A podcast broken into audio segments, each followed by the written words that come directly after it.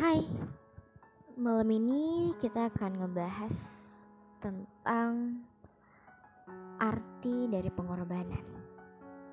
Yaps, kalian pernah gak sih mengorbankan semua hal yang kalian punya, apa pun itu, dan ekspektasinya gak sesuai? Ya, hidup itu memang ada pengorbanan. Tapi harus didetaili lagi apa yang dikorbankan, untuk apa dikorbankan, dan kepada siapa dikorbankan. Bila pengorbanan dunia demi akhirat, insya Allah Allah akan indahkan pengorbananmu. Tapi bila pengorbanan akhirat demi dunia, sungguh sesal yang akan kau dapat.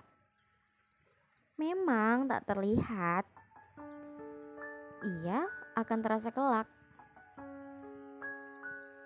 Kau kejar dunia sampai keringat itu tak lagi menetes. Hasilnya akan ada dua, gagal atau sukses. Gagal kau akan stres, sukses belum tentu jaminan. Banyak orang sukses di luar sana, hidupnya berujung pada kesia-siaan. Tahu kenapa? Ya, dia hampa.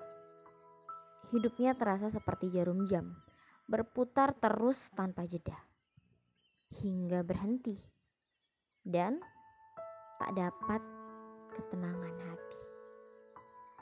Kurang tepat, Bila banyak statement mengatakan sukses dulu baru beriman. Wow. Dikala susah saja, sulit untuk mengingat Allah. Apa ada jaminan? Hmm?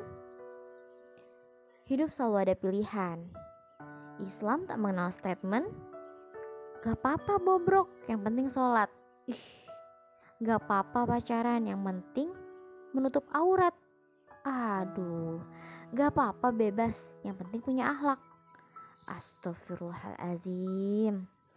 Allah berfirman, Wahai orang-orang yang beriman, masuklah ke dalam Islam secara kafah, secara menyeluruh, dan janganlah kamu ikuti langkah-langkah setan. Sungguh, ia musuh yang nyata bagimu. Islam itu jelas dia nggak abu-abu.